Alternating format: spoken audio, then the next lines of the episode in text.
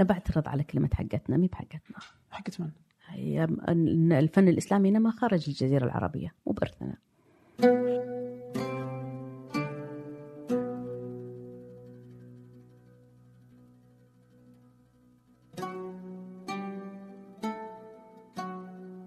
أهلا. هذا فنجان وأنا عبد الرحمن أبو مالح.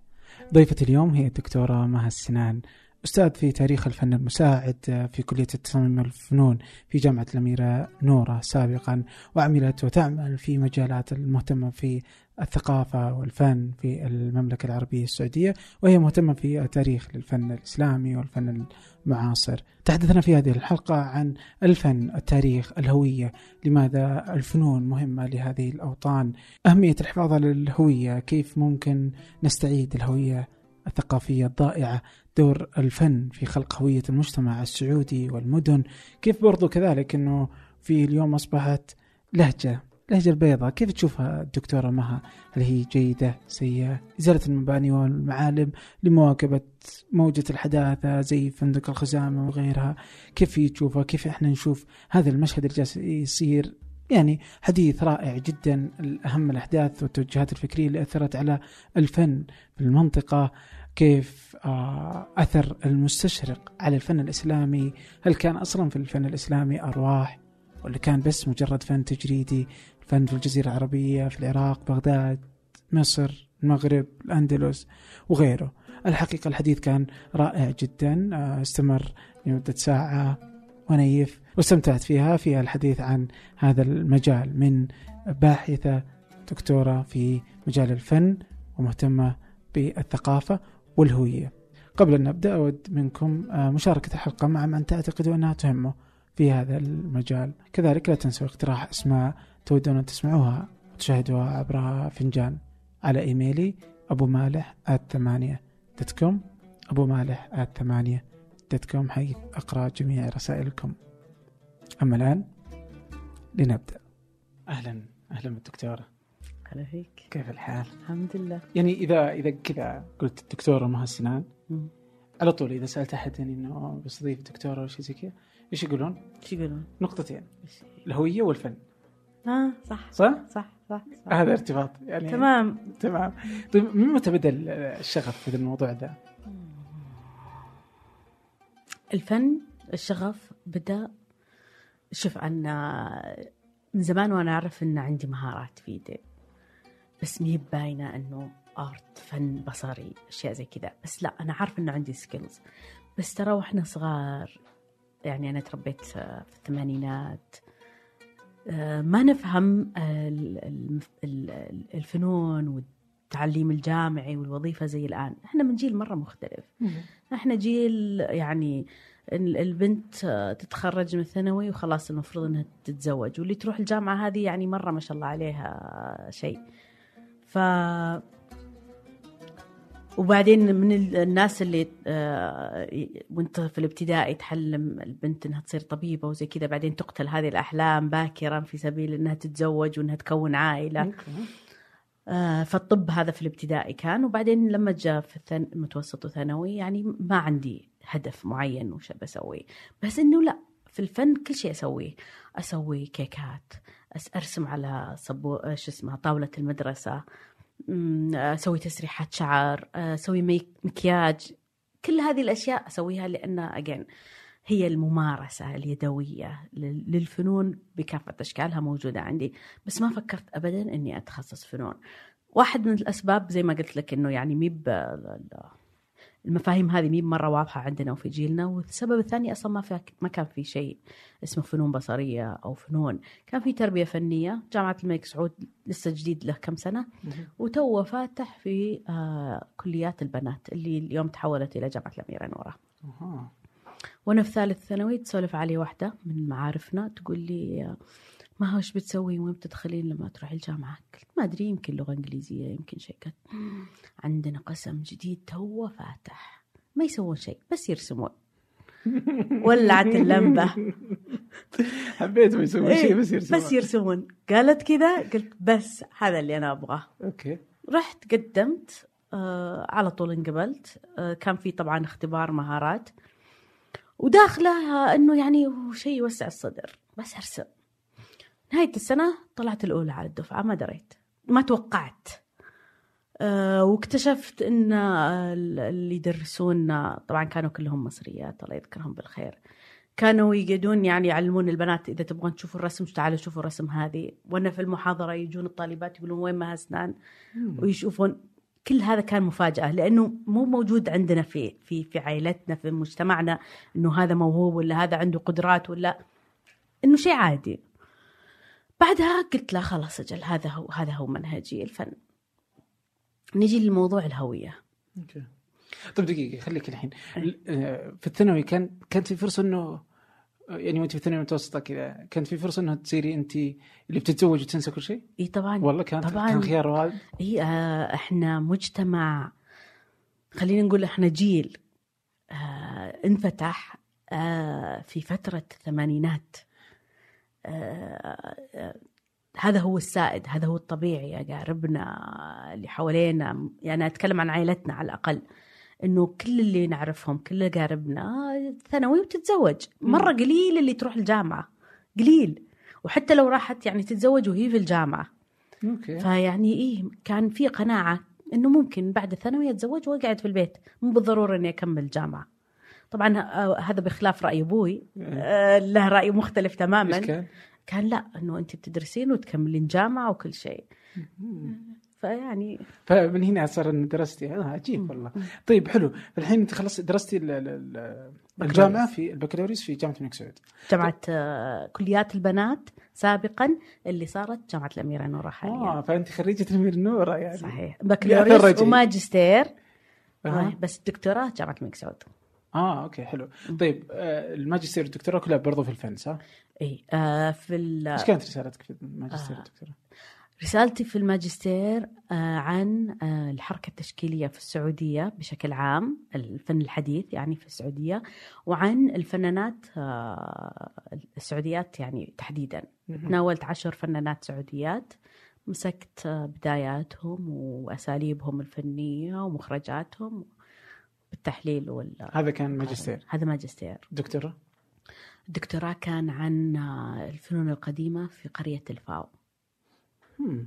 طبعا. لأنه من كلية السياحة والآثار قسم الآثار. آه. بس أخذتها من منحى الفنون فعشان كذا الجمع بين المجالين آه، صار تحت مظلة تاريخ الفن. ممتاز. أنا أتذكر آه، عبد الله جابر هو رسام آه، معروف. كاركتوري. فكان في حلقة سابقة كذا كان ي- يقول إنه درسوا في ملك سعود بعدين طلع راح كلية معلمين عشان يدرس. كان يبغى يدرس. هو هو رسام. ومنه صغير وزي كذا يعني يتقاطعون شوي أنتم. فهو يبغى يصير رسام. مو عارف وين يدرس. يقول رحت كلية معلمين وكان يقول له ال- الدكاترة أو المحاضرين إنه ترى ذا القسم ما يوكل إيش؟ إي طبعا. واطلع برا يعني روح شوف لك حاجة زي الناس. وابو تعرف العائلة والضغط إني لا تدرس لا تدرس يعني. كيف كان يعني هل فعلا إنه الفنان ما يقدر يدرس شيء أكاديمي في السعودية؟ من ذاك الوقت؟ هذاك الوقت. هذاك الوقت. إحنا اليوم أمام نقلة نوعية في الفنون. مم. يعني لو كنت درست ب... بهدف إني أشتغل في ذاك الوقت أو إني أسوي شيء أو إني يصير عندي مكسب مالي آه، هذاك الوقت كان ما ما درست فن. اليوم اللي بيدرس فن أكيد بيحط في في باله هذه الاعتبارات. لكن ثق ثقة تامة. إنه الفن بالنسبة لي أنا على الأقل أو في آه، في اتجاهي يوكل إيش. آه هذا اللي عرفته بعدين. مو بس آه عن تجربتي الشخصية حتى لما تابعت آه خريجات التربية الفنية. يلقون لهم مسار. لأن تعلم الفنون يعطي آه، يعطيك مهارات ما تتعلمها في أي مجال ثاني. وتقدر تشتغل وتبتكر وتدور لك خاصة حقين رواد الأعمال تعليم الفنون أشياء كثيرة اللي يتعلم المهارات هذه. خلال دراسة الفنون يقدر يطلع منها شيء. آه، أنا ما أتوقع أن عبد الله يعاني آه، إذا كان طبعا هو يعاني بسبب ثانية بس أنه معاناته من من ال المجال أو المهنة حقته ما أتوقع أنها معاناة حقيقية لأنه في طلب. آه طبعا الحين إيه. إيه. إيه. إيه لا الآن اختلف الوضع يعني أصلا وهو قدر إنه يصنع المجال بس إنه ما مد هل فاده الدراسة الأكاديمية في صقل موهبته كان عنده هذه المشكلة yeah. هل اليوم المدارس والجامعات تشوفينها وخصوصا إنك أنت درست في جامعة الاميره نوره صح؟ درست في إي درست إيه؟ وهي واحدة من اليوم الجامعات الموجودة في المملكة اللي يشار لها بالبنان في الفنون البصرية صحيح صح؟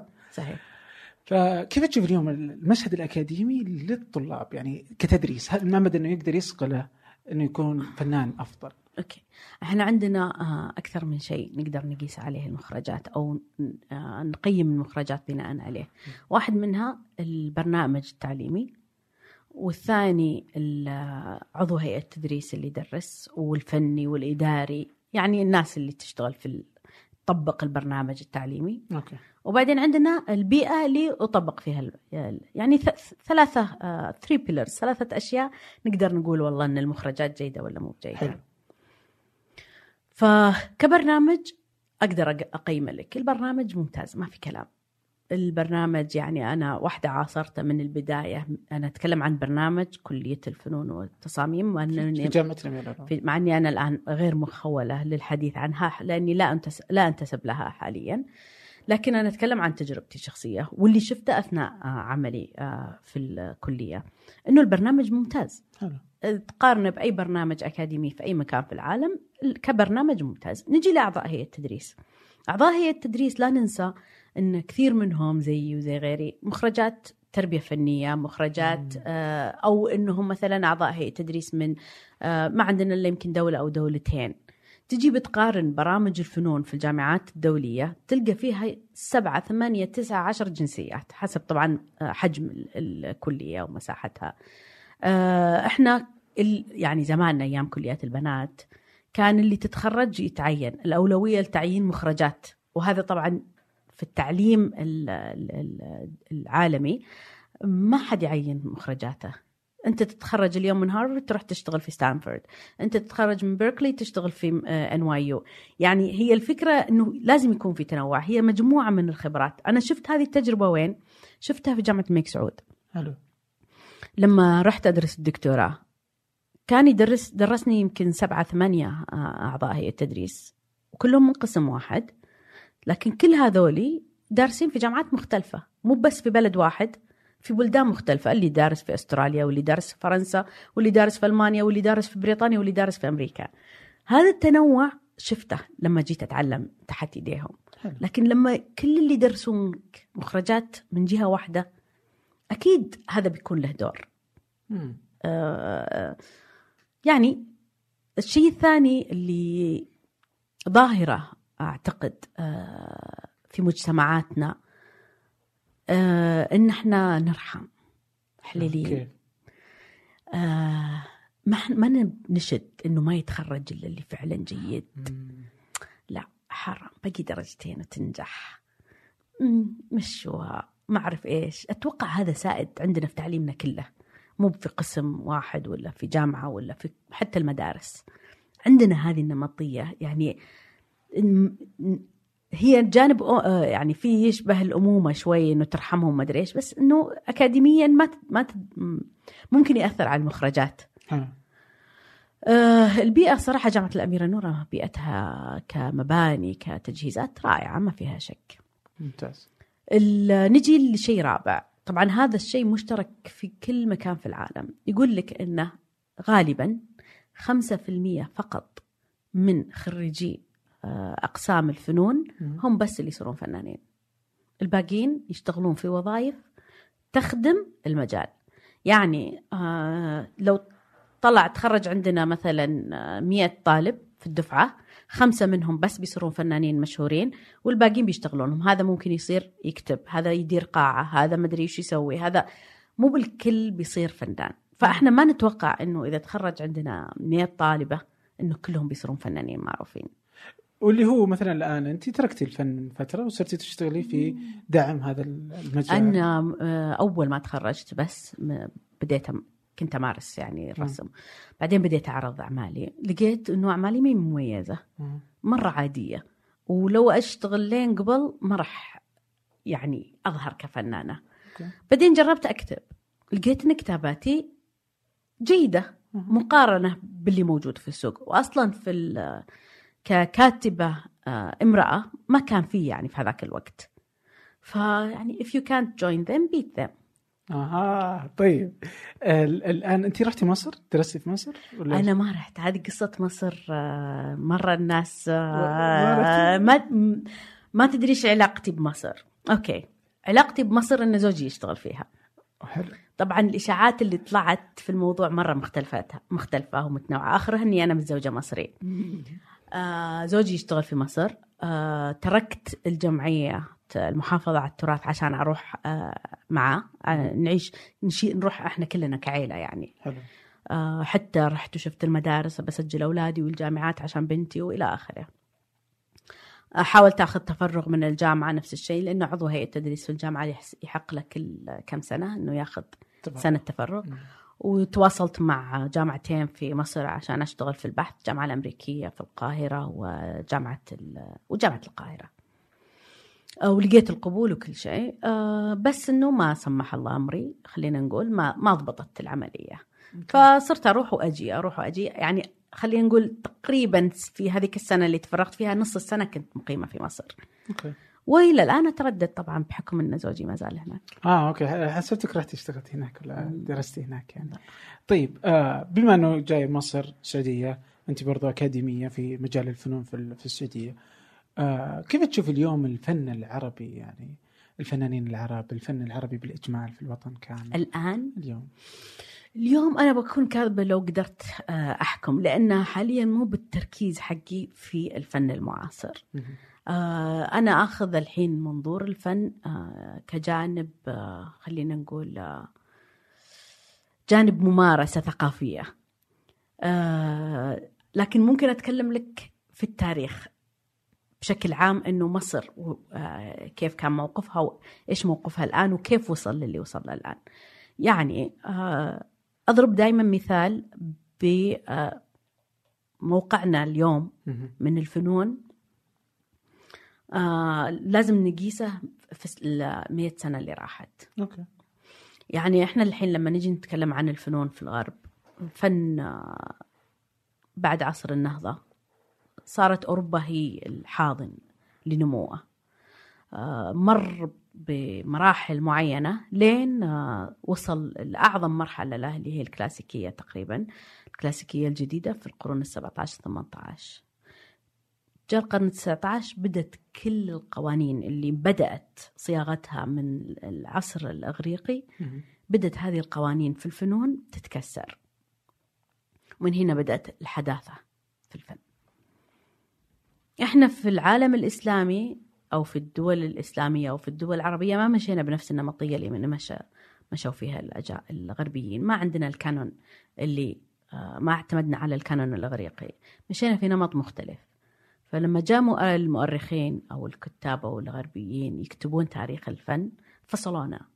قالوا إنه هذا هو الفن. وهذا هو الفن الإسلامي. okay. لأن إحنا ما مشينا بنفس نمطهم. حلو. مشينا بخط مختلف. عشان كذا كل كتب الفن دائما يعزلون الفن الإسلامي لوحده لأنه مختلف. طبعا هذه نظرة نظرة آه، مستعمرة مستعمرين آه، دائما. والمستشرقين ويعني فلما صار الانفتاح طبعا بعد آه، الحرب العالمية الأولى وبعدين برضو سقوط الدولة العثمانية ووقوعنا كلنا كدول عربية تحت الاستعمار إيش بدينا نسوي؟ بدينا ننتهج منهجهم في الفنون حلو مين اللي بدأ فيها؟ بدأت فيها الدول زي مصر، مصر كانت هي ال- ال- الرائد الرائدة في هذا الاتجاه وبعدها العراق وسوريا وغيرها. النمط الفني اللي عندهم يعني هم تناسوا آه، تاريخهم ونموهم ال- اللي له آلاف السنين وبدأوا يمشون بالنمط الغربي للفنون. طبعا أيام الخديوي إسماعيل وغيره. فصاروا يجيبون ال- الفنانين الأجانب ويرسلون فنانينهم يدرسون في أوروبا.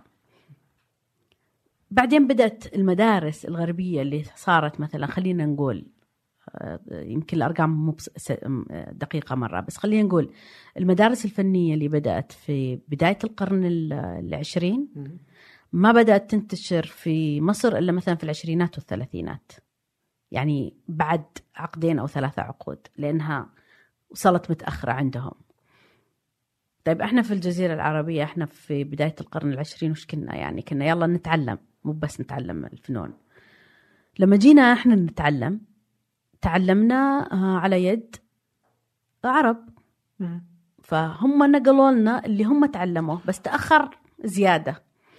فاللي تعلمناه إحنا في الخمسينات والستينات في من القرن الماضي هو اللي كان يعلم أو يمارس في بداية القرن العشرين في أوروبا. عشان كذا يعني تسلسل تاريخ الفن وممارساته والأساليب الفنية وإلى آخره ظلت متأخرة آه، بين كل دولة ودولة. عندنا في السعودية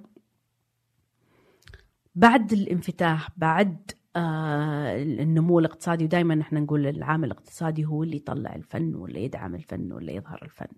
إذا صار في اقتصاد صار في ازدهار الفنون. إذا ضعف الاقتصاد ضعفت الفنون. فإذا الفن مرتبط بالرفاه مثلا؟ جدا. أها. لأن آه، لو أجيب لك أمثلة يعني الحين في الفن الإسلامي إيش اللي خلى الفن الإسلامي ينمو ويزدهر؟ الأندلس؟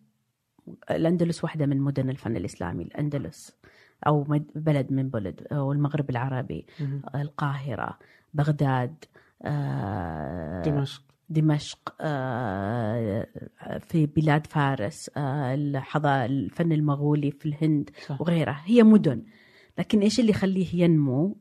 إنه الخلفاء آه، ودعمهم للعمارة. طبعا هو في الفن الإسلامي كان العمارة أوضح نموذج أوضح من الفنون ال- ال- الثانية. لأنها هي اللي تبقى خصوصا العمارة الدينية لأنه لما ح- حضارة تنتهي تهدم ال- القصور أو تغير أو غيره لكن العمارة الدينية احتراما للأديان تبقى مهما كان. فكانت كل ما صار في خزينة الدولة مبالغ عظيمة كل ما. قدروا يدفعون أكثر لأن هذا اللي يعكس حضارتهم هذا اللي يعكس غنى هذه الدولة. لما واحد يسافر من دمشق إلى آه، القاهرة ولا بغداد وش بيقول أي رحالة. بيوصف ال- المدينة بيوصف العمارة بيوصف المساجد. فهذا اللي يدل على إنه هذا آه، إنه عندهم هذا الاقتصاد. زي البدو أول في نجد أو البدو الرحالة بشكل عام. وشلون تعرف إنه هذه ال- العائله غنية؟ مو بكمية الذهب اللي تلبس المرأة؟ لا فيعني هي نظام إنه أنا غني هذا آه، الدليل آه، غير طبعا ارتباطه بالأوقاف وغيرها إلى آخره. وبرا نفس الشيء. يعني عصر النهضة ليش ازدهرت الفنون؟ لما الكنيسة صارت تدفع عشان الكنائس تجمل وتزين آه، على يد أفضل ال- الفنانين. ولما الرجال النبلاء وغيرهم قدروا يدفعون عشان يجي الرسام ويرسمه آه، بعد الحرب أو يرسم حرب معينة أو يرسم عائلته وزوجته. فهو شيء طبيعي أنه الفنون نموها مرتبط بالاقتصاد. اليوم نفس الشيء رجع عندنا في دول الخليج. لما دول الخليج استقرت سياسيا وحضاريا وتعليميا وثقافيا بدأ يعني رؤية 2030 أوضح دليل على أنه كان في تركيز عالي على الثقافة والفنون. في عام 2016 أعلنت السعودية عن رؤية 2030 رؤية المملكة العربية السعودية 2030 رؤية طموحة وشاملة. غطت تفاصيل حياتنا اليومية من خلال برامج الإسكان وجودة الحياة والتحول الرقمي وامتدت لتشمل نمو وتنويع الاقتصاد عبر برامج صندوق الاستثمارات العامة وتطوير الصناعة والخدمات اللوجستية وغيرها. اليوم وبعد أربع سنوات من هالرحلة المثيرة يتبادر لأذهاننا عشرات الأسئلة عن مستهدفات وبرامج ومؤشرات الرؤية.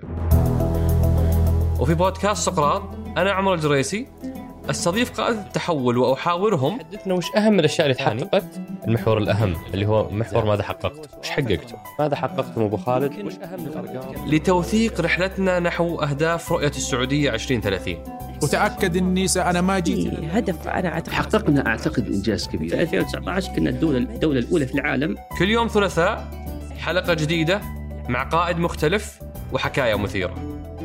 ابحث عن سقراط في أي تطبيق بودكاست تستخدم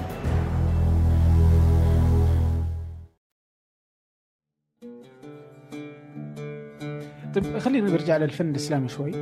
وبشوف أنه اليوم الفن الإسلامي مثلاً يعني إذا جينا نقول الفن تلقين إنه الزخارف ال- ال- يعني فهمتي الرسم ال- النجوم حقتنا في العمارة يظهر كثيرا يعني حتى لما تروح تشوف مثلا ما أنا بعترض على كلمة حقتنا مي بحقتنا حقت من؟ الفن الإسلامي إنما خارج الجزيرة العربية مو بارثنا حق من؟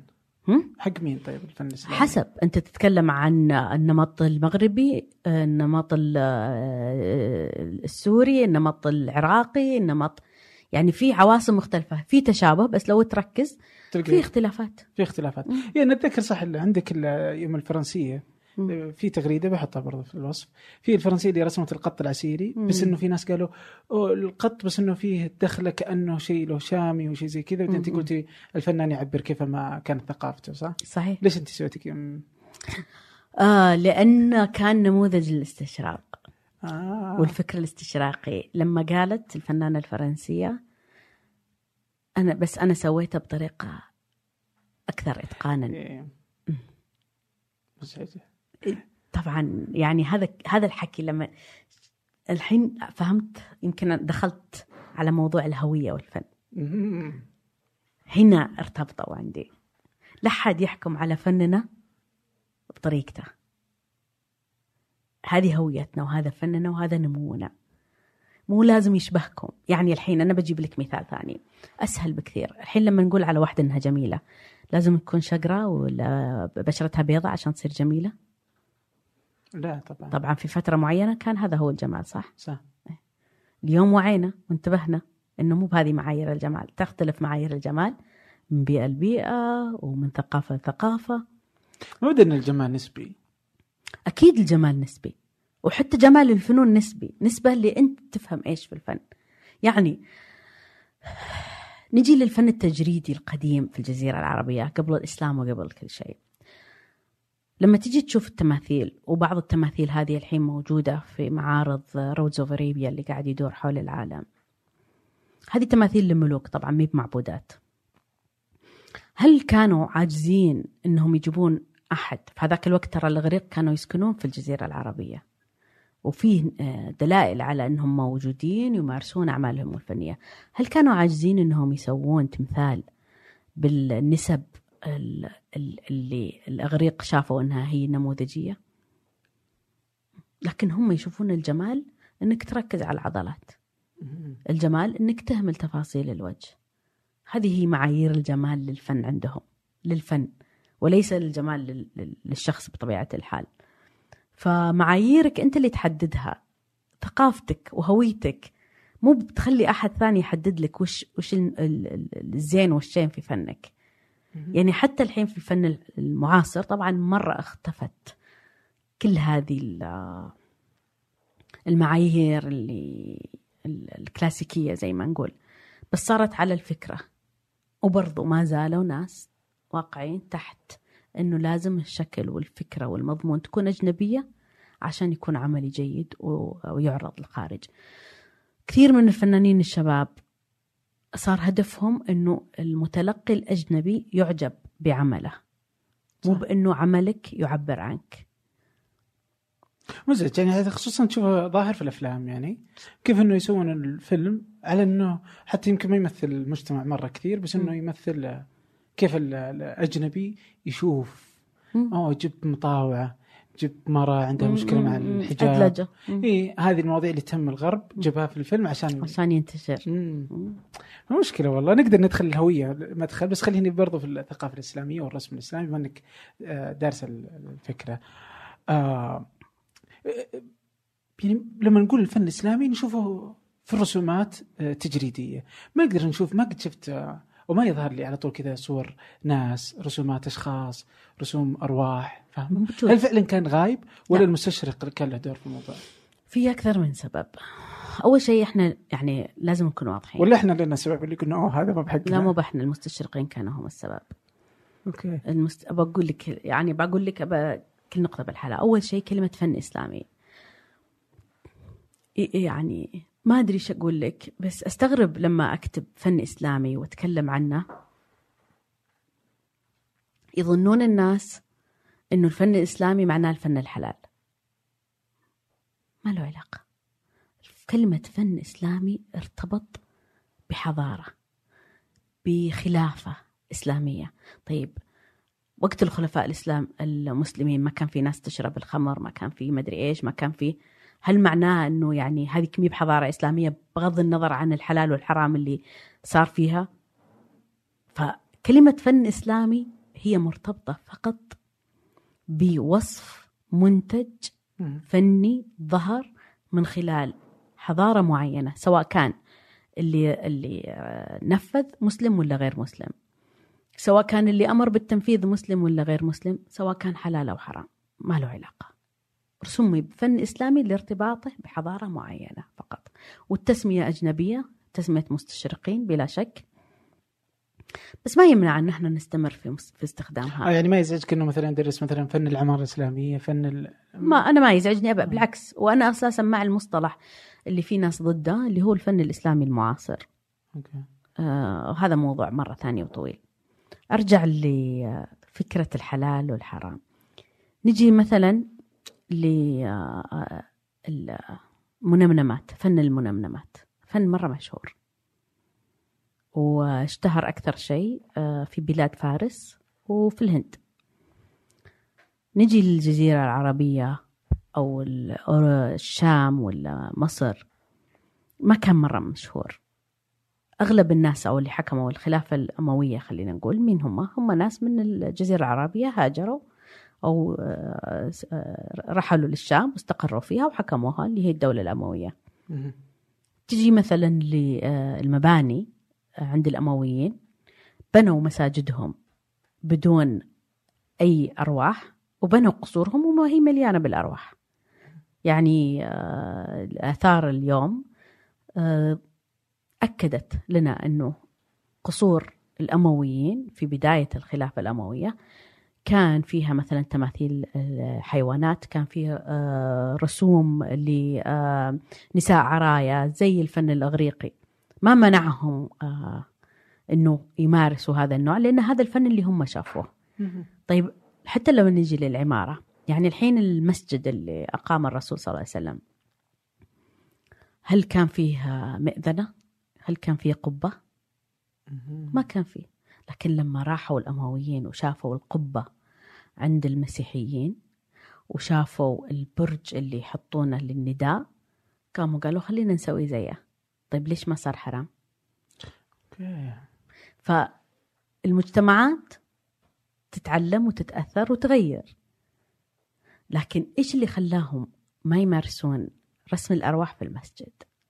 لأنه المعابد معروف أنها هي مكان المعبود. وكل ديانة تمثل معبودها داخل المعبد. يعني أيام التماثيل كانت الأصنام والأزلام وغيرها تسوى منهم تماثيل ويحطونها داخل المعابد. عند المسيحيين تصاوير المسيح ومريم العذراء وغيرها.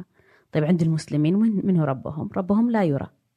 فكان الشيء الوحيد اللي يسوونه إنهم يزخرفون مساجدهم بطريقة تجريدية. زي ما قلت قبل شوي إنه الناس أو الحضارات تهدم القصور وغيرها بس المعابد تترك. لما جو المستشرقين إيش شافوا من الحضارة الإسلامية؟ ما لقوا إلا المساجد. والمساجد ما فيها آه، رسومات. قاموا وصفوا الفن الإسلامي بأنه ما في أرواح. وعلى كذا إحنا نسينا ضاعت مننا الفكرة يعني وال وال ولا ننسى انها أجين يعني نحن في الجزيرة العربية فنوننا كلها تجريدية تجريدية لأننا إحنا نرى الجمال في الشيء المجرد مو لأنه حلال ولا حرام أتذكر في حلقة برضو سابقة كما سلطان القاسمي م. فكان يتكلم على أنه اليوم آه، أصبحت الدول الخليجية أو العواصم الخليجية هي اليوم هي القائد لفكرة آه، الفنون في المنطقة العربية وفي. كيف تشوفي فعلا اليوم الوضع في قيادة؟ يعني أنت عندك شك أن دول الخليج هي الأغنى بين الدول العربيه؟ هي الأغنى بدون أدنى شك. عندك شك أنه آه، دبي كوزموبوليتان الآن؟ كم نسبة غير ال الإماراتي فيها؟ الإماراتي فيها؟ الأعلى هم. بالضبط. آه شيء طبيعي أن إحنا نكون آه، رواد. شيء طبيعي أن صار العالم يتجه لنا. فيه آه، طبعا تشارلز ساتشي هذا واحد من أهم المقتنين البريطانيين ومعروف مرة عالميا. حتى في فترة معينة في تاريخ بريطانيا تقريبا في التسعينات كانوا يقولون إذا تشارلز ساتشي شرى لوحه لفنان كل الناس يروحون يشترون لهذا الفنان. هو اللي يقدر يتحكم في رفع وخفض آه، قيمة الفنان البريطاني. okay. كان يقول إنه يعني طبعا بريطانيا في فترة معينة خلينا نقول أوروبا كلها كانت هي المهيمنة آه، إلى الحرب العالمية الثانية. وبعدين انتقلت. فكان أيوة. في عواصم الفن اللي هي روما باريس آه، لندن وغيرها. بعدين انتقلت بعد الحرب العالمية إلى نيويورك وبعدها لوس أنجلوس وغيرها. فأمريكا صارت هي ال- ال- القائد آه، خلينا نقول. تشارلز ساتشي من الناس اللي ساهموا أن بريطانيا ترجع على خارطة الفنون ولندن إلى اليوم تعتبر عاصمة قوية لل- للفن. بعدين بدأت تطلع عواصم جديدة أو مدن جديدة للفن. شنغهاي هونغ كونغ طوكيو وغيرها. ليش؟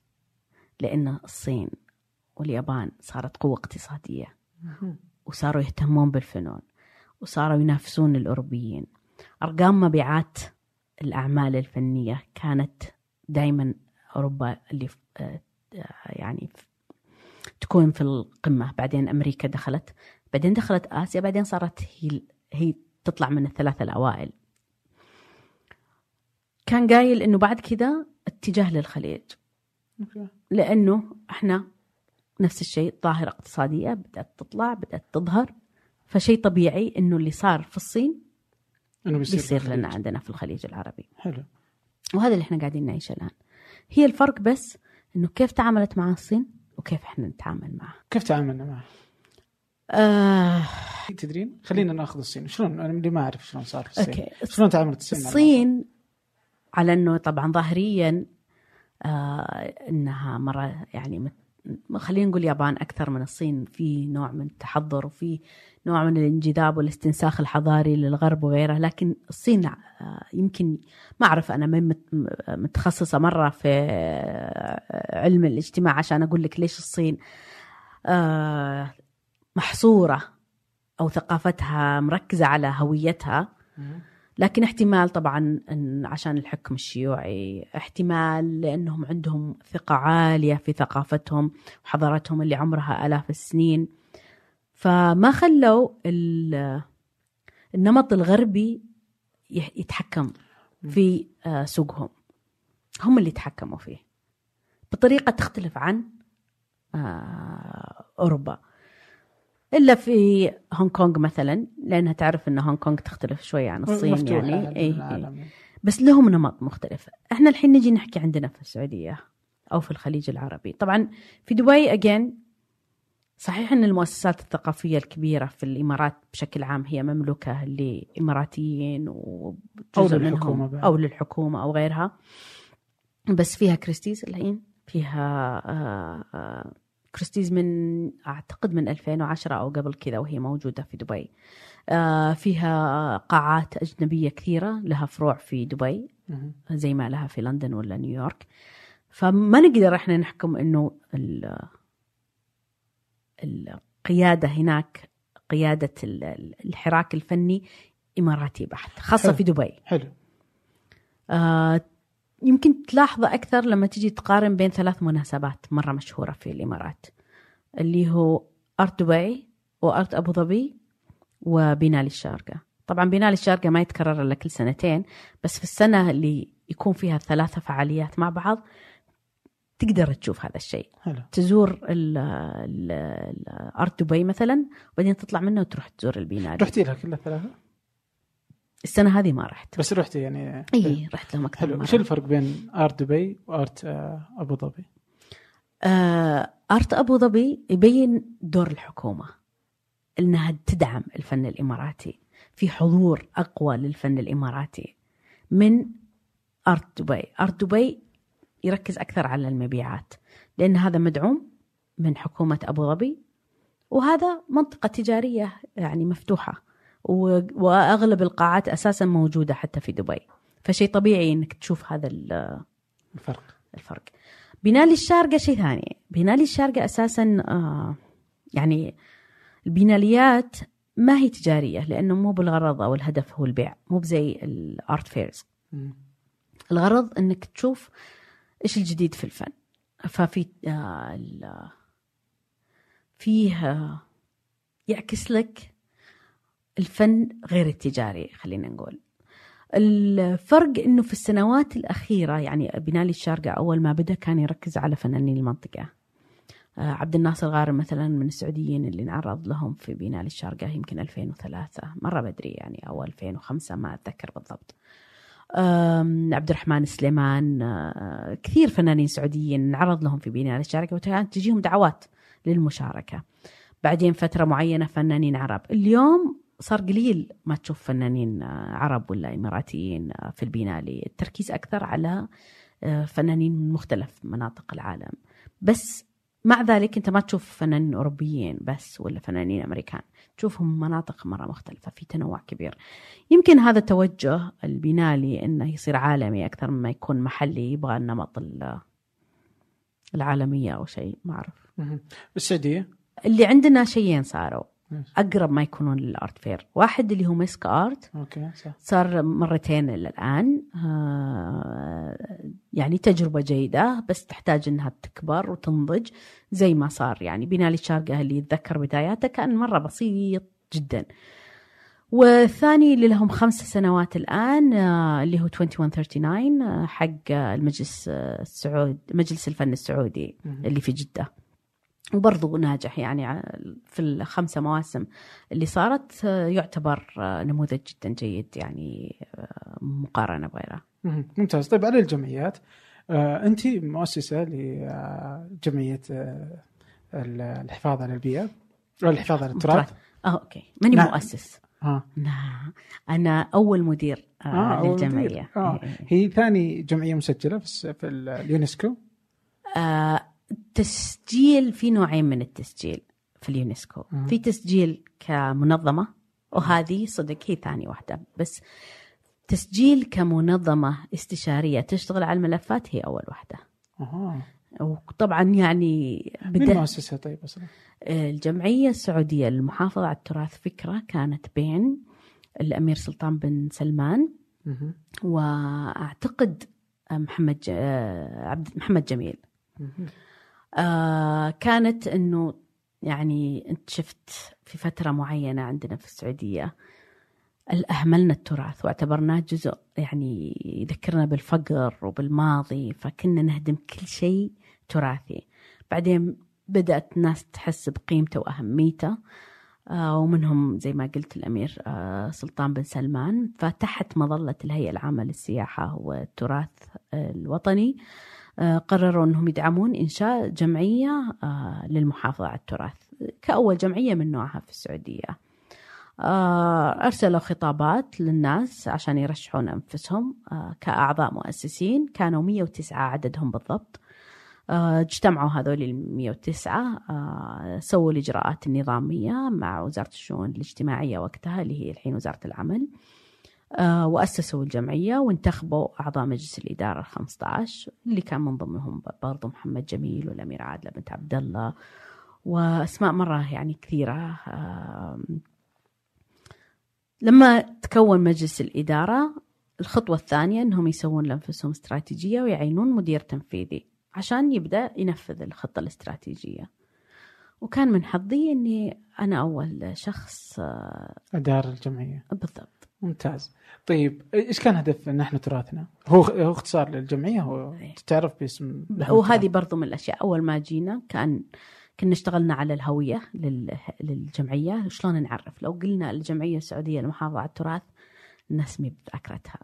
فكان لازم ندور لها اسم سهل وبسيط وجزء من الشعار حقها. ممتاز. ومن هنا جت نحن تراثنا. وجت مع الهاشتاج وغيره إلى آخره. فالحين لما تقول نحن تراثنا خلاص الكل يعرف إنها هي. يعني ممكن حتى الناس تعرف نحن تراثنا ولا يعرفون اسم الجمعية. بالضبط. إيه. وكان طيب. هذا الهدف. طيب ممتاز. قبل أن نحكي عنه آه، أنت قبل شوي كذا جت إنه في فترة إنه إحنا مثلا في الجزيرة العربية وإذا نحكي كذا إنه نحكي عن السعودية بالتحديد اليوم.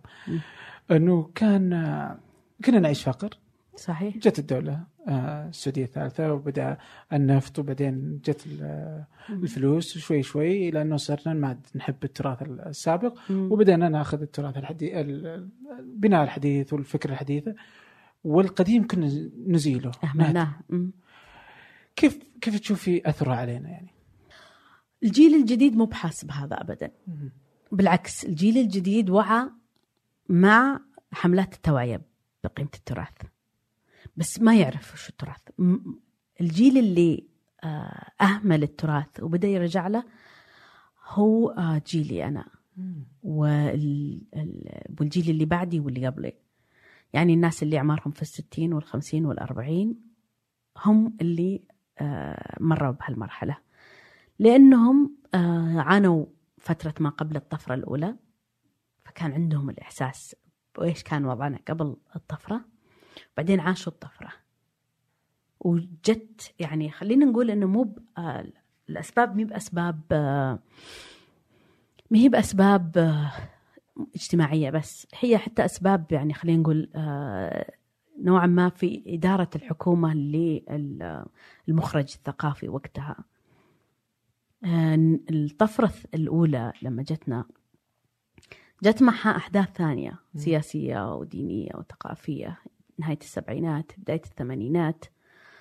فكان طبيعي إن إحنا نحاول نتطور بدون ما تتأثر عقيدتنا وتتأثر ديننا وتتأثر ثقافتنا ومجتمعنا. هذا الفصل في استنساخ الحضارة الغربية هو اللي خلق عندنا هذا الشيء. هذه وجهة نظري طبعا.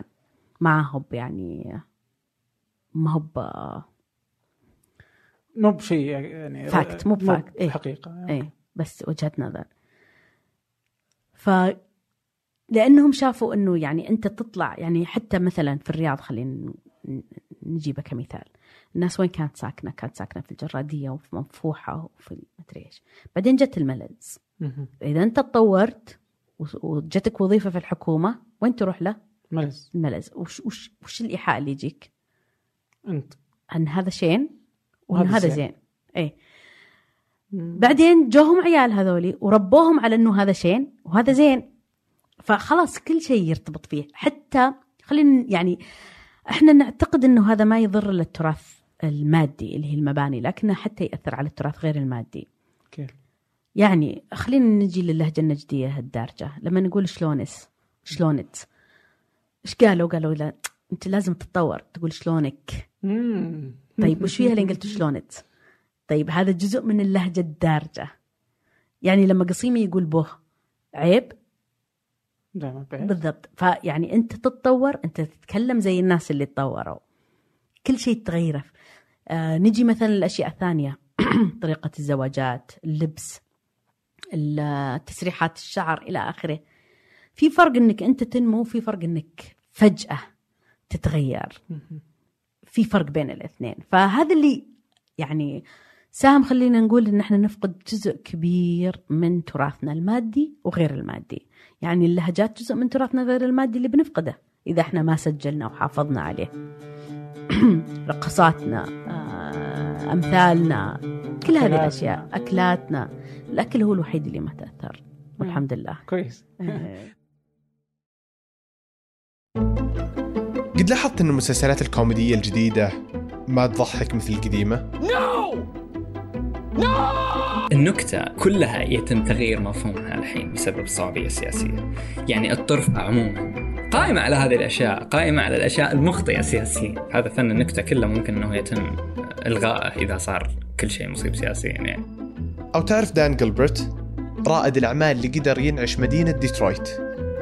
بالتصميم. قام بشراء آه، معظم العقارات في ال downtown في مدينة ديترويت. لما اشترى العقارات وظف فيها 24 من أبناء كليفلاند من أبناء ديترويت. أو حتى النوم.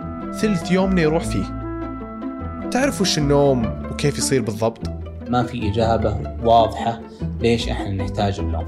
الذواكر اللي تعلمناها خلال اليوم تنتقل من الذاكرة قصيرة المدى إلى الذاكرة طويلة المدى.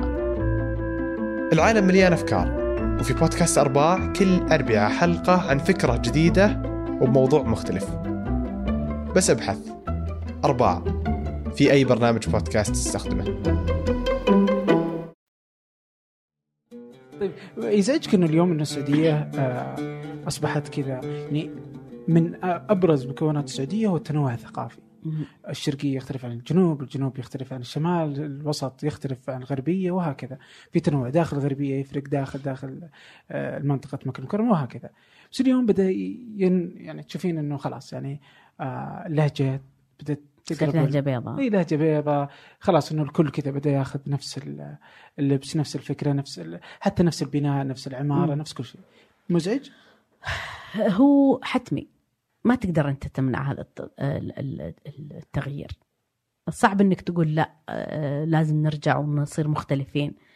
أهم شيء إن إحنا عندنا أوعية نحافظ فيها على الهوية حقتنا. يعني أجيب لك أمثلة من الناس اللي مرة أحب شغلهم آه، ماجد العيسى. أنا كل ما شفت لك آه، قطعة جديدة أنبهر. كيف إنه قدر يربط التراث القديم بس في إطار حديث ومعاصر ومقبول من أي أحد. هي هذه الفكرة. إحنا مو بالضروري إن نجمد أنفسنا. ما إحنا فريزر نقول خلونا نقعد زي ما كنا. لا. إحنا ننمو. بس ما ننقطع. ما ننفصل. انفصال تام عن وش إحنا. لأنه يعني هذا اللي يميز أوروبا عن أمريكا. طبعا أمريكا تقول إن أوروبا هي العجوز ما أعرف إيش. وأوروبا تقول عن أمريكا اللي هي مي بناضجة ولا عندها تاريخ. طيب إحنا مختلفين عنهم كلهم يعني. فنبغى هذا التمييز. يظل عندنا لكن ما يمنع ان إحنا نتطور أو نبدأ نشبه بعض في فترة معينة. أنت تقولين إنه الحفاظ على الهوية لا يعني أن تنسخ شكل وعادات وتقاليد السابقين يعني. طبعا. بل تنمو بشكل طبيعي عن هنا تكون أنت، هذا هو الشكل اللي تتكلمين عنه اللي يسويه ماجد وغيره؟ بالضبط. هذا جزء منه، طبعا في أشكال وأنواع مرة مختلفة. في في المنتجات مثلا في الملابس، يعني إحنا شوف اليوم آه كثير من النساء صارت موضة إنه في رمضان الكل يلبس جلابيات. صح. زمان كان مين ذا اللي تلبس جلابية ذا القروية؟ وراها يعني ما تلبس آه تنورة وبلوزة وجاكيت. أنا أتكلم عن التسعينات والثمانينات يعني كان لبس الجلابية بس للناس الحريم الكبار والمعرف إيش. اليوم لا. وأنا بقول لك إياها الآن. بعد كم سنة؟ بتشوف لبس الجلابيات جزء من ال ال يعني الملابس اللي تلبس في مناسبات مختلفة. ما راح تختص بس برمضان. يعني بدأت في رمضان لكنها راح تنتشر. آه شوف حتى نفس اللبس آه يعني الترند العالمي اليوم اللي هو اللبس المحتشم. مو بترند بس إنه صار مقبول. زمان لما كنا نبغى نسافر وندور لبس آه، محتشم عشان آه، عشان محجبات ما كنا نلقى. اليوم ما في أسهل منه. براندات وكل شيء لأنهم صاروا يدورون السوق وش يبغى السوق؟ يسوي زي يسوي زي. بالضبط. ممتاز. طيب يعني حتى أنا الحين تلقينه على انه في شركات ناشئه أو صغيرة يعني وجالسة تحاول إنها تدعم هذا الشكل من الفن والأشياء اللي لها علاقة بهويتنا. يعني مثلا في فيديو سويناه سابقا لتماشي ما أدري تعرفينهم آه اللي يسوون مثلا أحذية بس على كل مرة يسوون شيء. آخر مرة كانت على القط العسيري كذا كانت أحذيتهم كلهم بالفن هذا. صح. فممتازين بس إنه لا تزال الشركات الناشئة والمتوسطة يعني والصغيره ناشئه متوسطه وصغيره أنه لا تزال إنها بعيدة شوي يعني صعب عليها إنها تدخل هذا السوق. يعني مثلا يعاب عليهم إنه غالي أحيانا ما يقدرون يوصلون للشكل المناسب. آه، إيش دور الحكومات اليوم في دعم هذا القطاع يعني؟ مو أنا اللي أحكي بس أعتقد إن فيه آه، عندنا إطار لدعم المنشآت الصغيرة والمتوسطه بشكل عام. وأعتقد إنه يعني المبادرات الجديدة سواء تحت هيئة الثقافة وزارة الثقافة آه، آه، بشكل عام رؤية 2030 ما دام إنها هي قاعدة تدعم الفن وتدعم المنشآت الصغيرة والمتوسطة في نفس الوقت أعتقد أنه هذه الاثنين راح يتلاقون وراح يصير في يعني أنت تقارن اليوم السوق زي قبل عشر سنوات قبل عشر سنوات شلون نلقى هالأشياء مرة صعب إنك تلقى شنطة مثلا آه، واضح فيها الحس السعودي. ال- لا تروح بعيد ال magnet وين كنا نلقى؟ أنا من النوع اللي من زمان وأنا أجمع magnet ما كنت ألقى شيء سعودي. اليوم أشكال وألوان. فيعني يب- يبي له شوي شوي بس إن إحنا ماشيين في هالاتجاه. طيب إيش أهمية الفن للأوطان؟ آه، هو اللي بيبقى. والله. الناس تنسى كل شيء وتندثر كل الأشياء ما يبقى منها إلا فنونها، وش اللي عرفنا بال- بالحضارة الإغريقية إلا فنونها، لما أقول لك حضارة الإغريق وش تتذكر منها؟ طبعا غير أفلاطون وما أدري إيش، بس ستيل وش اللي يقعد عليك؟ حتى لما تقول أفلاطون كتاب هذا فن. آه، مؤلف، لكن الأعمال الفنية اللي ما زالت حاضرة اللي الناس تدفع الآلاف عشان تروح تزورها كم يدخل تدخل مصر ولا إيطاليا بسبب السياح اللي يجون يشوفون الآثار. ولا اللوفر كم عدد الزوار له عالميا هو الأعلى من بين متاحف العالم كله في عدد الزيارات. ما يحضرني الرقم. بس بالملايين كل سنة الناس تقطع عشان تجي تدخل تشوف هذه الفنون. وهي اللي تقول والله العراقيين زمان كان عندهم فن عظيم كانت حضارة عظيمة. هم بيقولون أشور أشور بانيبال مدري إيش اسمه أشور نيبال كان يقول كذا ولا فلان قال كذا. هم يقولون هذا الفن اللي طلع من عندهم هذا اللي بيبقى لنا. طيب اليوم آه، أبغى بما إنك أكاديمية في المجال وباحثة فيه اليوم نقدر نشوف مثلا آه، الهوية في الخليج. لا يزال اليوم مثلا لبس ال- الشعبي أو اللبس ال- الرسمي للمكان. هو الشعبي هو الرسمي. فاهمة؟ فتقدري ثوب الشماغ وال- للرجال مثلا ناخذهم. ثوب الشماغ والمشلح مثلا لا يزال هو الرسمي. بينما أغلب ال- آه، شو يسمونه الدول الثانية خلاص راح منه هذا الشكل. لا يزال اليوم حاضر سواء على الشكل الرسمي الشكل اليومي تلقينهم هذا اللبس هو نفسه اللي من زمان إلى اليوم لم يتأثر. كيف إيش الأسباب اللي خلت هذا الشيء يثبت يعني؟ استعمار. أوكي. ده تعرف انت إن الحكومات هي اللي تفرض يعني أنت الحين لما تجي تشتغل في مؤسسة حكومية يقول لك تلبس اللبس الرسمي صح. اللي هو ثوب وشماغ حتى الشماغ ممنوع إنك تشيله في في المؤسسات الحكومية صح ولا لا؟ حتى لو تبغى تزور إيه؟ تخلص مراجعات. بالضبط لازم تلبس. فيعني هو فعل سياسي. وهذا هي دور الحكومات إنها تحافظ على هويتها بهذه الطرق. أنا مع ترى يعني. مرة مبسوطة من ذا الشيء لكن الدول اللي تم استعمارها والفترات طويلة يعني الكويت والبحرين هي الدولتين الوحيد الوحيدتين اللي كانوا تحت إيش يسمونه مش استعمار كامل فتشوفهم يختلفون لكن إحنا على الإمارات على قطر آه، هويتنا مرة مختلفة لأن ما وقعنا تحت الاستعمار ابدا. طيب كيف تشوفين بالنسبة للمرأة برضه؟ شوف ال- في الإمارات مثلا مع إنه ما في شيء يمنعهم إنهم يشيلون العبايات. لكن حتى برا تلقى الإماراتية دائما بعبايتها حتى لو ما كانت محجبة. في الكويت تروح تشوف الكويتيات فيه اللي ما تتحجب ابدا تلبس أجنبي كمان كامل. فيه اللي تتنق... تلبس البرقع وفيه اللي تتحجب وتلبس بلبس بدون عباية. في تنوع مرة مختلف. مم. إحنا عندنا طبعا كان قبل فترة زمنية إنه ملزمين إحنا في العباية. أوكي. بس اليوم مع التلوين مع التشكيل ما نعرف وش اللي بيصير. هل بنستمر نحافظ؟ يعني أنا مع أن الحكومة آه، تطلب أو أن التمثيل يعني زي ما في تمثيل آه، وطني للرجل في أي مناسبة رسمية أنه يلبس الثوب والشماغ والبشت إذا احتاجوا آه، أنه المرأة نفس الشيء تلبس العباية والشيلة حتى لو ما كانت محجبة. لأنه هذا لبس رسمي. مهما كان هذا جزء من هويتك. يعني أنت لما يجي يقول لك تلبس formal ولا تلبس كاجوال هذا هو ال formal حقنا. فيعني أعتقد مو ضروري عباية بس على الأقل اللبس ال- ال- الدراعة الجلابية إلى آخره. المهم إنه اللبس اللي يمثل الحشمة ال- للمنطقه وترى المرأة السعودية أو المرأة في الجزيرة العربية الحشمة كان جزء من لباسها حتى قبل الإسلام. في قراءتك للمشهد في الأحداث؟ يعني إيش أبرز الأحداث اللي أثرت على الفن آه، في المنطقة؟ أول شيء عطني الفترة الزمنية اللي 100 تتكلم عنها. نتكلم عن 100 سنة. آه ال 100 سنة. إيه. والمنطقة تقصد الجزيرة العربية؟ العربية. طبعا لا شك إن آه، الحرب العالمية الأولى هي أهم شيء لأنه ما نتج بعدها والاستعمار والتقسيم وإلى آخره أثر بشكل ما تتخيل على الفنون. يعني الناس تعتقد أن الفنون بمنأى عن التأثر بالأحداث السياسية ولا الدينية وهذا غير صحيح. هي مرة يعني التأثير مباشر. آه بعدها آه، بشكل عام كل شيء صار في نهاية السبعينات وبداية الثمانينات. سواء كانت آه، حركة جهيمان سواء كانت بداية الحرب مع أفغانستان كل الأشياء ومعها يعني ولو أنه اكتشاف النفط وانتشاره بعد يعني قبله كان فترة بس تأثيره كان في هذاك الوقت. كل هذه الثلاثة أحداث أو الفترة الزمنية خلينا نقول العقدين هذولي مليانة بالأحداث. بعدين الإنترنت. غيرنا بالكامل. شلون؟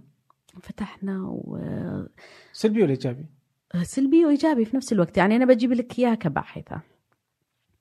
أنا لما بديت أشتغل على البحث العلمي كان في النت بس النت اللي يقول اللي تقعد ثلاث أربع ساعات على ما تقدر توصل لشيء. ومو بكل شيء موجود. يعني لا في مكتبات رقمية لا في ما أدري إيش بس إنه سهل علي كثير من الشغل. أتخيل اللي قبلي بخمس سنين بس عشان يسوون بحث يروحون المكتبات. طبعا المكتبات ممكن ومو ممكن ما تكون عندها الكتب. يكتبون كل شيء كتابة يدوية. طبعا الإنترنت مع الكمبيوتر مش بس الإنترنت الوحدة يعني حتى الطباعة وإلى آخره والتخزين والحفظ والإيميلات وكل هذه الأشياء.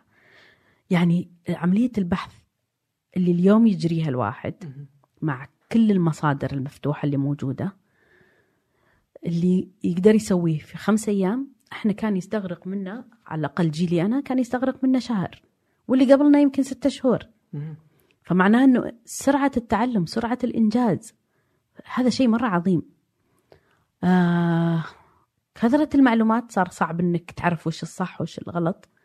وزي ما قلت التداخل وإلى آخره بس عاد إيش تسوي؟ الإيجابيات أكثر من السلبيات يعني بلا شك. ممتاز، طيب بالتراث برضو أنت قلتي أول إنه إذا أردنا أن يتذوق المجتمع الفنون فعلينا تثقيفهم بتاريخ الفن. وهذا برضو جزء من الفكرة. ونشر الوعي بمفهوم الفنون وكيف نمت عبر آلاف السنين. في كل منطقة حسب ثقافتها.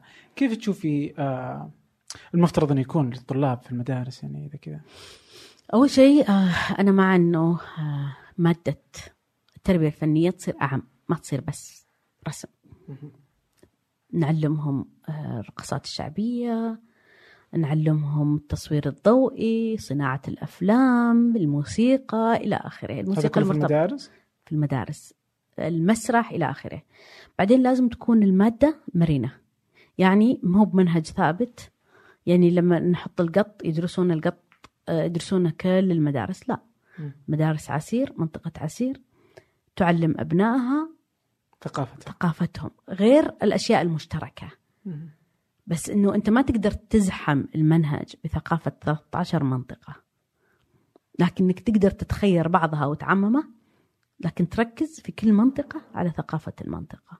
لأن إحنا حلو إن إحنا نصير شعب واحد بس. الألوان اللي موجودة في ثقافتنا برضو شيء مرة جميل. معناه إن إحنا يعني مطرزين آه، بأشكال و... وألوان مرة مختلفة. ف...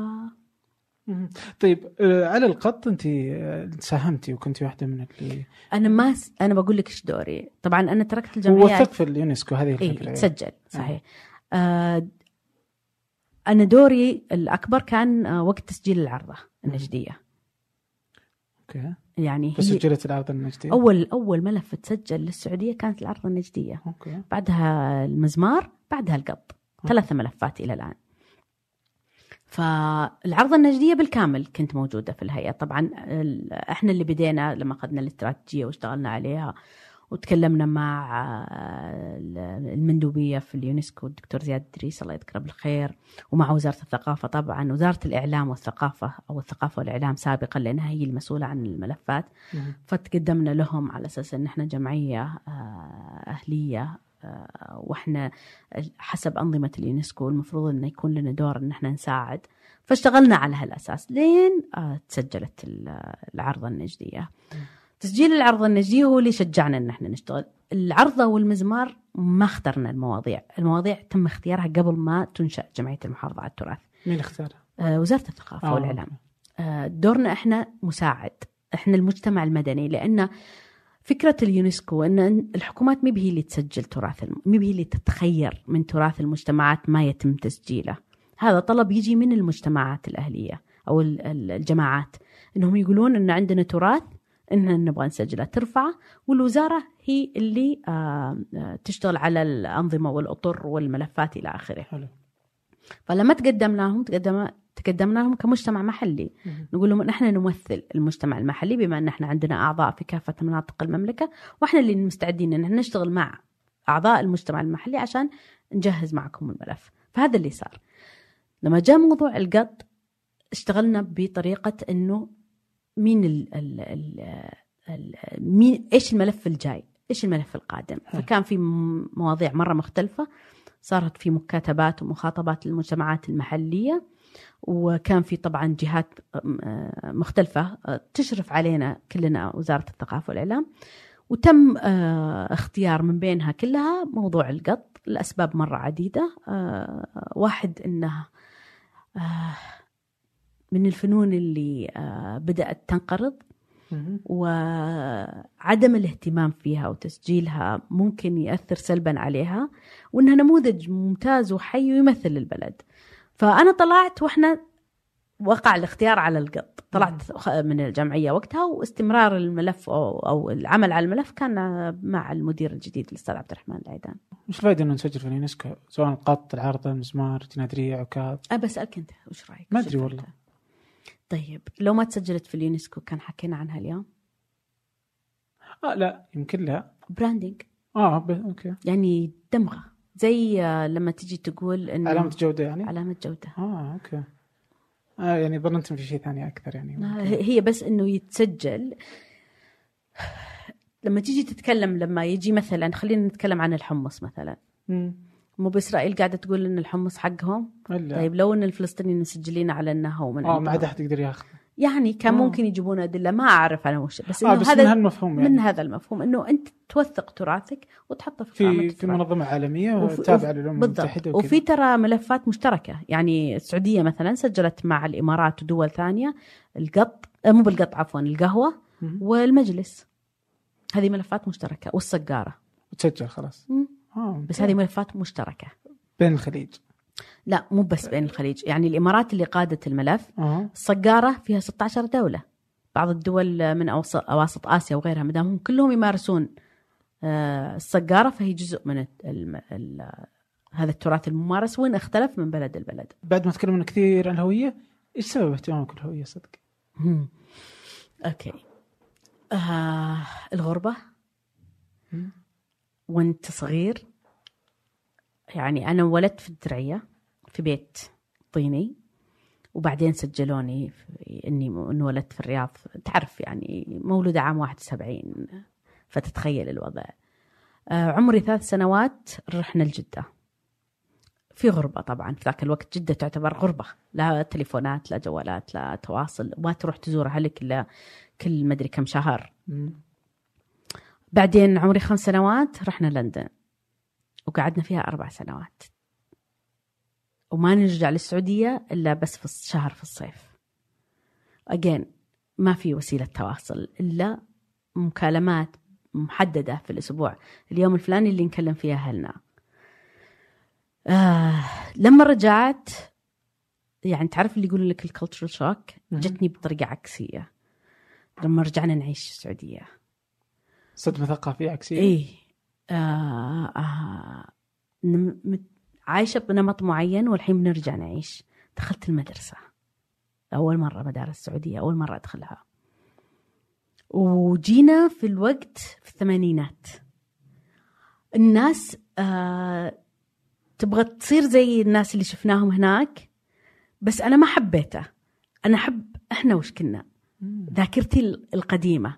شفت الأجانب لما يجون يقولون واو إنه واو عندكم بر عندكم صحراء عندكم جمل. يعني تخيلت زي كذا يعني؟ زي كذا بس بطريقة ما أدري شلون أقول لك إياها. بس إنه يعني أنا أبغى ذاكرتي أنا ذاكرتي عن المكان. ما أحب إن أنتم تقلدون الناس اللي كنا عايشين فيها. ال- ال- الناس ال- في البلد اللي كنا عايشين فيه. خاصة إنك أنت تجي معزول مو زي اليوم، اليوم اللي يسافر ما يفرق معه صراحة مع وسائل التواصل ال- العظيمة. آه هذا الشيء قاعد فيني بس ما ظهر أكثر إلا لما بديت أشتغل في الفن. الفن حسسني أكثر بقيمة الهوية. آه بديت أدرس فن حديث لأنه هذا اللي درسته بعد الماجستير. وأنا أدرس آه، أعطوني مادة ثانية في الجامعة هذا بعد الماجستير أعطوني مادة اسمها الفنون القديمة مهم. جيت شفت المنهج لقيت إنه يتكلم عن الفن المصري يتكلم عن الفن بلاد الرافدين يتكلم عن الفن الإغريقي يتكلم وين الجزيرة العربية؟ ما في شيء. أرجع يقولون والله ما في مراجع. أدور المراجع تعيس اللي مكتوب فيه. قلت خلاص أنا بروح أكتب فيه. رحت لجامعة الملك سعود ودرست فنون قديمة عشان أصير من الناس اللي كتبت عن فنون الجزيرة العربية القديمة اللي هي فنون قبل الإسلام. هنا حسيت إني جزء مساهم في إن إحنا نعرف أنفسنا. ف وبعدين عاد جتني آه، وظيفة جمعية المحافظة على التراث. اصلت فيك الفكرة هذه. بالضبط. يزعجك لما تشوفي مثلا زي فندق الخزامة مؤسسة الملك خالد المباني القديمة اللي جالسة تهدم؟ اي طبعا أنزعج لما أشوف مبنى قديم ينهدم. يعني أنا رحت اتعشيت في فندق الخزامة قبل أسبوع. تعرف اللي زعلانة؟ صح إنه هو انبنى بفكر اللي أنا ضده تماما لأنه انبنى في فترة معينة إحنا استنسخنا. القالب الأجنبي معماريا. بس إنه صار جزء من تراثنا الحين. خلاص يعني شئنا أم أبينا بيوت الملز أنا أموت عليها. لما أروح أشوف بيوت الملز على إنه أنا أكره فكرتها كره أعمى. لأن لما جو يبنونها الشركات الأجنبية اللي جت بنتها ما جت ودرست بيئتنا وبنتها على أساسها. راحت شافت البيوت الصحراوية في تكساس وبنتها على نمطها. الجدران القصيرة البلكونات المعرف إيش. جو السعوديين إيش سووا؟ والحمام معليش الافرنجي طبعا يعني قبل ما في مكان للوضوء ما أعرف إيش. اليوم صارت الناس تحط مكان للوضوء داخل الحمام. مع إن المفروض إحنا أولى ناس معماريا إن إحنا نلاحظ هذه الملاحظة ونطبقها. فالعمارة هو أول نمط للاستنساخ استنساخ الثقافة الغربية صارت عندنا في هالبلد. لكن مع ذلك خلاص هي جزء من تراثنا. لازم آه نحاول إن إحنا نوثقه لكن مو بالضرورة إن إحنا نستمر عليه. أوكي. إيش الأمثلة الجميلة اللي تشوفينها اليوم مثلا في العمارة اللي تمثل ثقافتنا الحقيقية يعني؟ مو بحكمي أنا هذا. قارئ هذا. أنا ال- المباني اللي أخذت جائزة الأغا خان. OK لا، يعني حلو. زي آه، مسجد آه، اللي في الديرة شو اسمه مسجد راسم بدران هو المصمم حقه. المسجد الكبير اللي في. إيه، اللي جنب الأمارة. إيه، عرفت عرفت. إيه. آه عندك آه آه، ساحة الكندي آه في آه حي الدبلوماسي. هذه ماخذة برضو جائزة الأخان والمصمم سعودي علي الشعيبي. آه إيش كمان؟ كعمارة بعد آه برج الرياض. على أنه يعني برج. أم، جماليا بالنسبة لي ما يشكل آه، شيء. ولا هو مرتبط ارتباط مرة كبير آه، بثقافتنا بس إنه خلاص صار جزء من ثقافتنا البصرية من وإحنا صغار وإحنا نشوفه. فاليوم لما أشوفه على طول يعني يجيني إحساس جميل وخاصة إن إحنا ما عاد نروح لهذاك المكان يعني والمتحف الوطني عظيم. مع الاشياء القديمة طيب في شيء اليوم جديد أنت تشوفينه تحسينه حلو آه، مقارنة بإنه ياخذ من ثقافتنا من الأشياء اللي جالسين يسوونها الآن آه. بحاول أتذكر وش الأشياء الج... آه وش الشيء الجديد يعني مثلا عندك قصدك ال- شو اسمها مدينة الملك عبد الله الاقتص- الاقتصادية مثلا بس ما لها علاقة. بثقافتنا قريبة لها لا علاقة. إثراء كيف تشوفين مبنى إثراء؟ أوه جميل ليش؟ ليه؟ طبعا مو بتراث معماري بس أخذ من الأرض مم. الحجر طريقته تحس إنه تشكيلته كذا إنه طلع من الأرض شيء لا يليق إلا بذاك المكان. أيوه بالضبط مم. رائع أنا اعتبره نموذج ممتاز للعماره المعاصرة آه، في السعودية. طيب كان لك تعليق أول على آه، غياب ال- العمق الثقافي المعرفي عند الفنانين إيش صحيح. أسبابه؟ أسباب إنهم ما يقرون مو مطلعين آه ال- الفنان اليوم مثقف يعني أنت عمرك شفت أو حضرت محاضرة أو قريت كتاب الواحد وهو ما يقرأ؟ وش بيطلع كتابه؟ خربيت بالضبط. نفس الشيء. بس هذا يكتب وهذا ي... ي... يعني يصنع عمل فني. فإذا هو صنع عمل فني بدون بحث وبدون اطلاع طبعا البحث مو بالضرورة أنه يقرأ رواياته بس هو يطلع هو يعني يروح للمعلومة اللي هو قاعد يحكي عنها. يعني لما يجي واحد يتفلسف لي يقول لي والله أنا في هذا العمل قاعد أحاول أمثل الشيء الفلاني اللي سواه فلان وما أدري إيش وهو ما سمع عنه إلا يعني مرة شيء آه، سطحي وتافه ما ما يحق لك. مو ما يحق لك كل واحد يحق له اللي يسويه بس أنا ما راح أتذوق عملك وأعتبر أنه عمل جيد إذا أنت بتعطيني معلومة سطحية. والمعلومة بتجيني سواء شفتها ولا قريتها. طيب كيف نحل المشكلة هذه؟ ما السوق كفيل إنه يحلها. والله؟ السوق يطرد كل إنسان آه، يعني زي الكتب من الأكثر مبيعا. إلا طبعا زي ما عندنا فيديو كليبات وكتب لها شعبيتها بيصير عندنا أعمال فنية لها شعبيتها. OK. بس لأنه مشهور في عندنا فنانين الكاريزما حقت الفنان هي اللي تبيع عمله. وهذه النماذج موجودة يعني من العصر الحديث من بداية القرن ال- العشرين وهي موجودة أساسا برا وانعكست علينا. يعني أندي وارهول على سبيل المثال أعماله مرة سطحية لكنها آه، هو كاريزما مرة قوية وجاب شيء جديد للمجتمع في هذاك الوقت.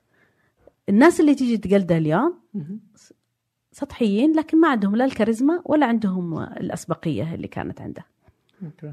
طيب آخر شيء كذا ودي أشوفه اللي هو وش الأشياء أو العوامل اللي تخلي الفن يزدهر في في مكان ما؟ إذا أخذنا الفلوس والاقتصاد إنه يكون عالي مم. هذا واحد. إيش في أشياء ثانية تأثر في نمو وازدهار؟ أوكي. آه الحرية. حرية. حرية التعبير. آه في أمريكا متى نشط عندهم أو ليش نشط عندهم؟ ليش انتقلت؟ طبعا أسباب مختلفة بس واحدة منها حرية التعبير. تجريدية التعبيرية على سبيل المثال هي مدرسة طلعت في أمريكا في نهاية الأربعينات بداية الخمسينات الميلادية.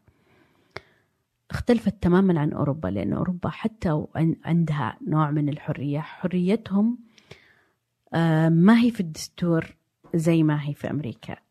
الأمريكي يشوف إن الحرية هي الأساس قبل أي شيء ثاني. الأوروبي يق يعني واقع تحت ثقافة ال- التاريخ ودوره ومجتمعه وما أعرف إيش وخلفيته بشكل كامل. مو بزي الأمريكي اللي يعني فكرة التحرر إنه هو أصلا طلع من أوروبا عشان يتحرر. فتلقى الفنون لما القيود تقل تنمو. مو معناه هذا شيء إيجابي ولا شيء سلبي بس هذا شيء واقع. آه حتى أنت تشوفها على مستوى الفنانين والفنانات اللي موجودين. لما الفنانة خلينا نجيبها على نموذج الفنانة المرأة.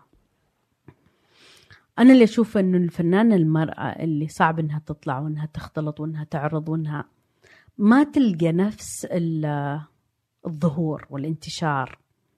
زي الفنانة اللي عندها هذه الفرص. حرية مجتمعية خلينا نسميها آه بس شيء أكيد إنها تأثر. مع إنه إحنا في عصر فيه نوع من الانفتاح آه فيه المصادر أقصد مفتوحة مو زي أول. ما نقدر نشوف شيء آه ما نق... يعني أنا كنت دائما أقول إذا أنت تبغى تثقف نفسك فنيا وحتى ترفع من مستواك. لازم تروح تزور معارض لازم تشوف أعمال فنية. يعني زي ما أنت تقرأ آه كثير عشان لغتك تتحسن لازم تشوف أعمال عشان عملك يتحسن. صحيح. اليوم النت موجود فيها كل الأعمال اللي أنت تبغاها. كل المع... كثير من المتاحف عندها آه، زيارات آه، افتراضية. فخفف. آه، أو ساهم في أنه ي- يزيد من المصادر بس مهما كان اللي يطلع ويروح يشوف غير اللي اللي ما يشوف. آه بالطبع. طيب في نقطة كذا مهمة يعني مو مهمة بس يعني إنه وأنا كذا جالس أبحث يعني وجدتها كذا وحسيت انه ودي أفهمها أكثر يعني فلعل إنه في ناس فعلا ودها تفهمها. في مرة كتبت تغريدة آه إنه قلتي آه الحين طلعنا من الفن شوي ها آه، أوكي. بتقولين ان فتاة منقبة في الأماكن العامة مثلها مثل المعرف المجهول. في مواقع التواصل الاجتماعي حين يمارس البعض منهم أفعال يمتنعون عنها في حال كانت شخصياتهم معروفة. إيش تقصدين؟ ما فهمت جاني هجوم فظيع عليها مع إني أنا متأكدة إنه الناس أساءت فهمي طبعا أنا أعتبر النقاب هو شدة التدين في لبس الحجاب. يعني أنت منق... أنت منقبة معناها أنت متدينة هذا مفهومي. والتدين من وجهة نظري إنها شامل. يعني هذا اللي تعلمناه من سيرة آه، رسولنا عليه الصلاة والسلام. إن أخلاقك مبادئك تكون جدا عالية لما تكون متدين. لأن التدين مش أفعال بس ولا هو شكل بس. انه لازم يشملك ككل. فأنا أعتبر المتدينة هي ال- ال- النموذج اللي إحنا نشوفه أو أو خلينا نقول آه، نحترمه لأنه آه، يفترض إنه آه، خلينا نقول آه، ما يمارس ال- ال- ال- السلوكيات الغير مقبولة أقدر أقول لك مثلا زي لما تشوف واحد مثلا بدون عقال وملتحي ما ودك إنه يعني كذا يحسب عليه لما يكذب ولا لما يلعن ولا طبعا ورغم إنها أفعال عادية ممكن إنه البشر يقع فيها, إي فيها إي بس إنها يقولوا لا يعني طيب أنت مطوع زي كذا إي. إي إي تحس إنه يعني فهمتك إي الحين، إي إي. إي. فاحنا نعرف كلنا إن آه، شو يسمونه لما التحديق في الناس في الأماكن العامة صفة سيئة. يعني أنت لما يمر أحد تقعد طالع عليه يروح مرة آه، يعتبر عيب صح ولا لا؟ صح. فما بالك إنه يعني تسوي حركات ضده لأنه هو مو بعارفك.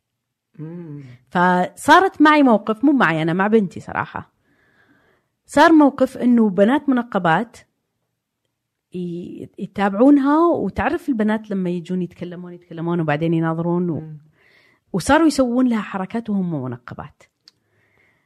بالضبط لما أنت في آه تويتر لما تكتب من يرد عليك رد غثيث؟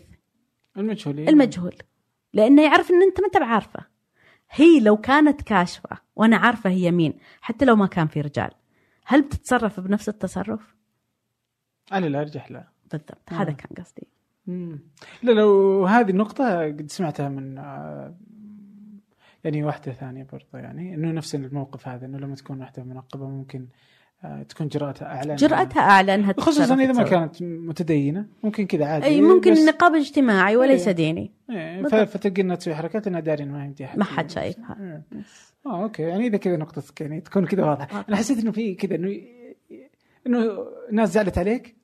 وهي أكيد لها تبرير عادي يعني ما. ما إيه. ياخذ أكثر منها. وما ما فيني حيلة قاعدة أفسر للناس. اي بسيطة يعني. يعجبك تويتر؟ هو أكثر وسيلة تواصل اجتماعي يستخدمها. آه. آه بس في الفترة الأخيرة آم، متعب صار. والله. متعب نفسيا. اغلب أغلب اللي فيه شيء ضيق الصدر. فذكر زمان. أيام آه، خليني أقول لك أيام آه، مو بعد حرب الخليج بعد حرب الخليج أيام 9 11 مم. و- آه، وبرضو أيام غزة انتفاضة غزة كان التلفزيون طبعا قبل الإنترنت كان التلفزيون هو مصدر التسلية الوحيد لما تحصل الأخبار اللي زي هذه وابدا أشوفها خلاص تتغير نفسيتي. أصير يعني حزينة فاقوم اصطفي التلفزيون ما عاد أشوفه. أحس تويتر هالأيام أو في الفترة الأخيرة كثير فيه أشياء مزعجة. آه بس ما تقدرين تطلعين منها. ما. مم. يعني لازم ال- الواحد هو هو ال- يعني إنستغرام في الفن والفنانين هو الشائع. صح. وأشوف الناس فيه كثير و... لكن تويتر نبض الناس. مختلف مختلف. يعني حتى في ردود لما تحطي نفس السالفة في الانستغرام تختلف ردود ما حد يرد بنفس ردود آه، تويتر. لا لا مزعج والله. مم. طيب أنت موجود على تويتر موجود على انستغرام رابط كان سأضعها في في الوصف. شكرا والله جزيلا آه، الله دكتور. يعطيك آه، العافيه الله يعطيك العافية. وموجوده على سناب شات سناب شات صح سناب بس شات آه سويت حساب ما استخدمه إلا مرة قليل. لما أروح معرض تصورين اصور فيه بس. لكن آه لا حياتي وشخصيتي على تويتر وإنستغرام. حيث المعارك هناك. الله يعطيك العافية. شكرا جزيلا لك. شكرا لك. إن شاء الله نشوف آه، مشهد ثقافي فني في ال- الوطن العربي كله في الخليج في السعودية خصوصا يكون أفضل وأحسن ويقارع العالمية. ليش لا؟ نقدر يعني. هي مجرد آه، اليوم العوامل أصبحت متاحة أكثر من أي وقت مضى. فما بقي إلا ال- الهمة يعني. آه، إحنا عالميين برؤيتنا إحنا.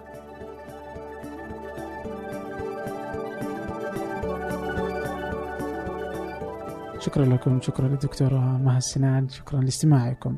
هذا فنجان أحد منتجات شركة ثمانية للنشر والتوزيع ننشر كل المحتوى بحب من مدينة الرياض. الأسبوع المقبل. ألقاكم.